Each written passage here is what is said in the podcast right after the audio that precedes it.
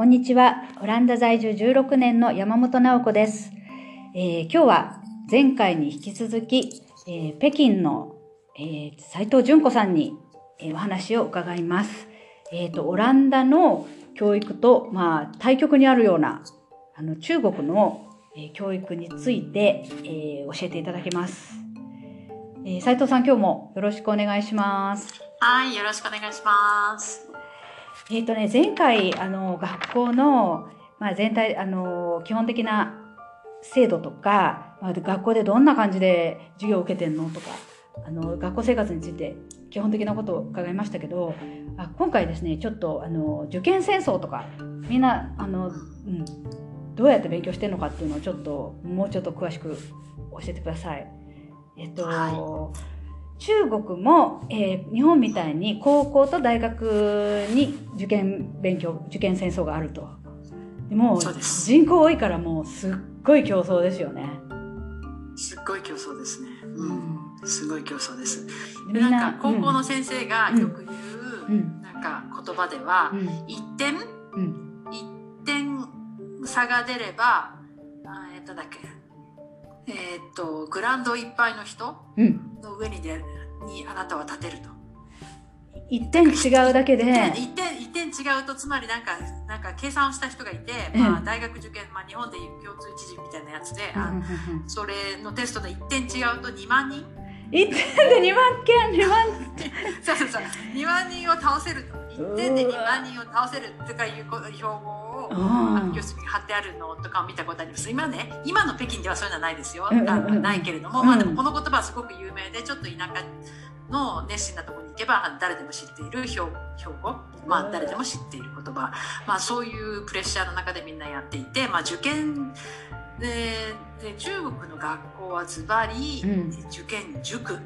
小学校から基本的に塾みたいな感じですよね。ん。もう全部何のためにやるかっていうとうん。合格するため点数を上げるためっていうのが、うん。まあ、基本的なスタンス。でそれ以外のものそれに引っかかってこないものは全て、うん。えーないがらしろにするっていうのがまあ基本形ですね。で、まあ、最近はそういうわけでいろいろ改革があってそれ良くないよねっていうので、うん。あのそういうのを補うようにはなってきてますけど、うん。とにかく点数が良くなる点数が悪い子はもう学校に来なくていいです。私たちとにかく点数を良くして平均点を上げていくっていうのをところに終点あの焦点を当てていてさっきもこの前も言ったように、うん。えー4ヶ月時間があったら3ヶ月でもうテキストは終わりにして最後の1ヶ月は問題演習だけ。例えば高校とかも3年間あったら2年間で全部やるやり終えて3年目はえ演習だけとか、もうテストのための練習っていう感じなんだ。うんうん。うまあ、だからよく言えば、うん。学校が塾みたいになるので、うんうん割とうん。うん学校にいるだけで相当力がつくとは言えますが、うん。でもやっぱり差別化が必要なので、うん。あのみんなやっぱその上で差別化を図るためにさらに塾にも行っていると。うわーさらに塾。塾でまたその塾がすごくアコギで、うん。まあ、塾はねどこにでもあると思うんですけど、日本とかだと、まあ、これ以上を高くしたらちょっと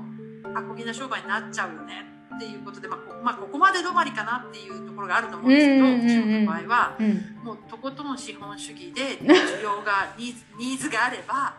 とことん高くなる。でなんかこの先生は受験のなんか問題を作ってる先生特別な先生で、うん。だから特別に1時間2万円とかえそうえいうのが平気でこれなんか高すぎないって言ったらやっ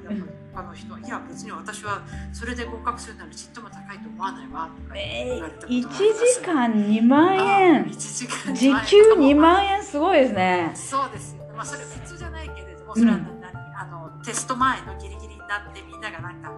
なんか焦ってきてる時にそういう先生が登場するんですよ、そういう先生が。うん。なんか私が直しましょう。そうそうそうそうそうそう。うわーすごい。でもそれをじゃあ一みんなどのぐらい取ってるんですか？平均的に。い1時間2万円をまあ2万円っていうのはねと極端なすすごいスペシャルな先生なんですけれども、うんうん。まあ1対1で見てもらう家庭教師みたいなのが結構流行っていて、うん。そういうのでいい先生とかを頼むと、うん。1時間1万円はくだらないのでで大体1コマ 2, 2時間ぐらいうん。だとすると、うんまあい週例えば算数と物理見てもらって、うん。えー、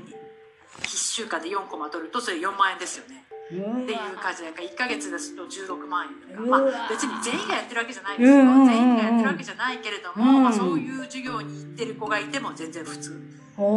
う感じです。もちろんもっと大きなそれはまあ1対1なので高いですけど、うん。もうちょっと大きなクラスとかあとネットの授業とかでもうちょっと安いのもあると思う,、けれどもまあ基本的な高さはびっくりするほど高い。日本だったらもう十分私立の学校に行けるぐらいの学費を取るところはいっぱいあります。でそういうところももういっぱい学い生が入ってみきてんな。中国人お金持ちですね。すごいね。もうお金すごいかけますよ。うわー。なんか留学する人とかも多いよね。なんかあ結構アメリカとか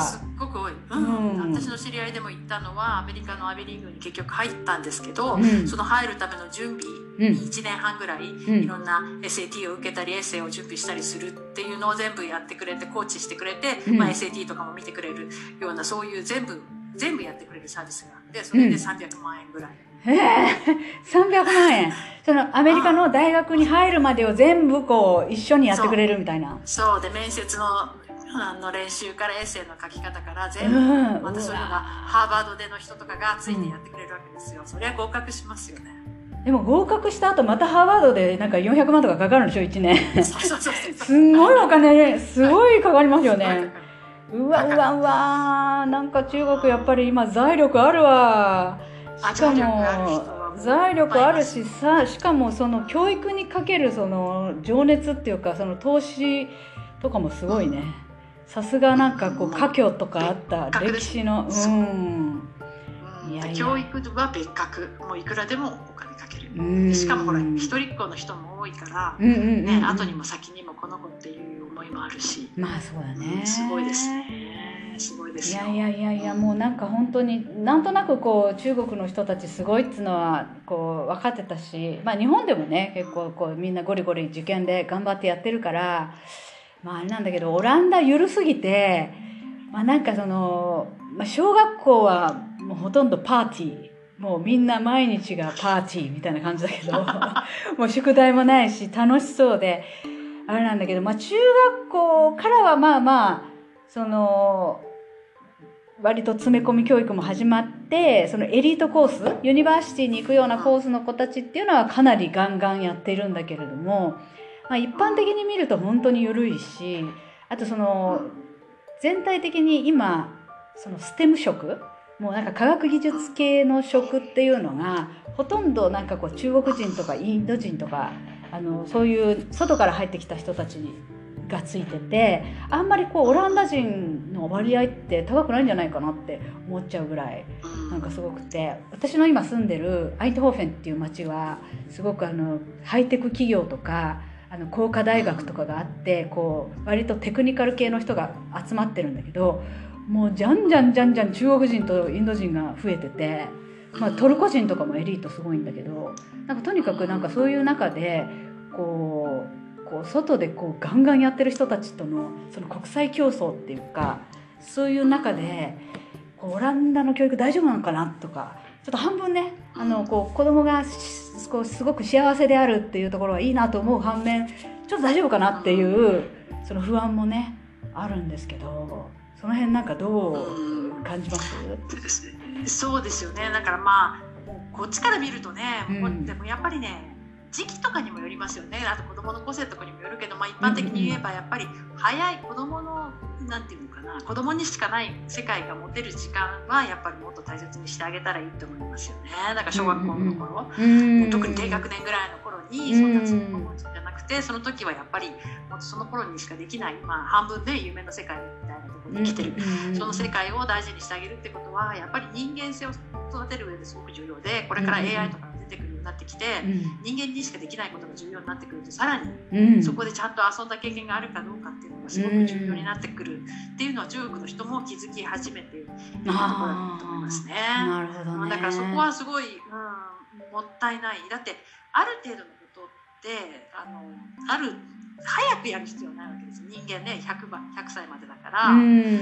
ん。で早くやっていった方がいいと思うのは親のエゴで、うちのまあ中国のね、うん。親とか幼稚園児にいっぱい漢字を覚えさせたり計算させたりそういうのうん。をやるって喜ぶのは、うん。ね、他の子と比べてうまいうちの子はできると思思い込んで喜ぶだけでうんでもうん中国でもそういう言い方があって幼稚園で小学校のことをやらせてうん小学校で中学のことをやらせて中学で高校に行って大学を出たらただの人っていうそういう言い方があるんですけど ありがちだね。うん。そうそうそうだからやっぱりそのやたらと早くやらせる必要はない。うんただ確かに中学ぐらい特に自分の自我ができてきてからは、うんある程度あのややるってことも確かに必要かなってう思いますよね。ん、そうね。こうん、ここで一つ面白いのが BBC が昔なんか2015年なんでちょっと古いんですけど、うん中国のうん。あの中国式教育猛烈教育を、うイギリスでやったらどうなるかっていうドキュメンタリー番組を作ったんですね。で「あ Our kids tough enough」っていうそういう英語の題名がついてるんですけど僕らの子供たちは十分にタフかっていう題名がついてるんですけど、うん。まあ、猛烈な教育をやって、まあ、うんそこで賛否両論も起きるんですけど、うんまあ、イギリスの人が中国のうん。うん。あまあでもこの題名にあるように見ていて、やっぱりそそういう我慢強さとか、うん。タフであるということは、確かに注目に値するんじゃないかと。うん。でやっぱり中国の人はその反復反復なんだっけ反復練習とか、うん。まあ、そういうのも耐えてしっかりやると、そうね。そういうことができるようになってるっていうことをうちで逆に我々の子供たちはちょっとそういうタフさがないんじゃないかとか、うん。あの自制力や学ぶ意欲の弱さ。問題を抱えてるんじゃないかなんていうことも出てたんですね。だからまあうん中国は中国でもちろんねうん。まあ、あのイギリスがやってるようなああいうことを全然うちらはできてないんじゃないかってことは出てたんですけど、うん。まあ、あの中国のことをそっちから見るとそういう面は確かにあるのかなって感じがしうんます。確かにねいろんなことやって受け入れるプレッシャーにめげずにやるとか、まあ、そういうところも大事な部分もありますもんね。ううんん、なんかこう、まあ、そういうとこはあるよね、うんだから、うんそんなに早く勝つための勉強ではなくて、まあ、うんある一定の中学生ぐらいになったら頑張るうんうんと、うんうんいう,、のがバランスの取れてる。そうそうもう10代でねある程度のことはやっぱりこう頭に入れないとこうねスポンジみたいにこう柔らかい脳みその時に入れておきたいこともあるもんね。あるよね、うん。なんかまあ基本的な知識を全く知らないっていうのは確かにそれは困るし、うんうん考えるもね、うんうん、うん。そうね。やっぱ。り不便だから、うん。そういうところはあるかもしれないですよね。そうね。なんかうちの息子とかもまあでもなんか本当見ててまあ大好きなこと今うちの中学生の息子はもうフリーランニングっていうなんかストリートスポーツみたいのにもう没頭しちゃってるんだけど、まあ、それにこうなんていう没頭できる時間があるのもすごくいいなと思うんだけど反面やっぱり学校とかでやらなきゃいけないこともあると。なんかそういうねなんかこうやらなきゃいけないことをこなす力とかも ある程度は必要ですよねやっぱりね。好きなことだけやってればいいっていうんじゃなくてね。うん、それは確かにありますよね。うん。でもだからそこはバランスであって、うん。なんていうのかな。なんか勝つためだけにやる能力主義で、そう人に勝たなくてはいけないってプレッシャーを感じてるっていうのはやっぱ精神的にも不健康だし、うんであとなんか今日ちょうどねサンデルあの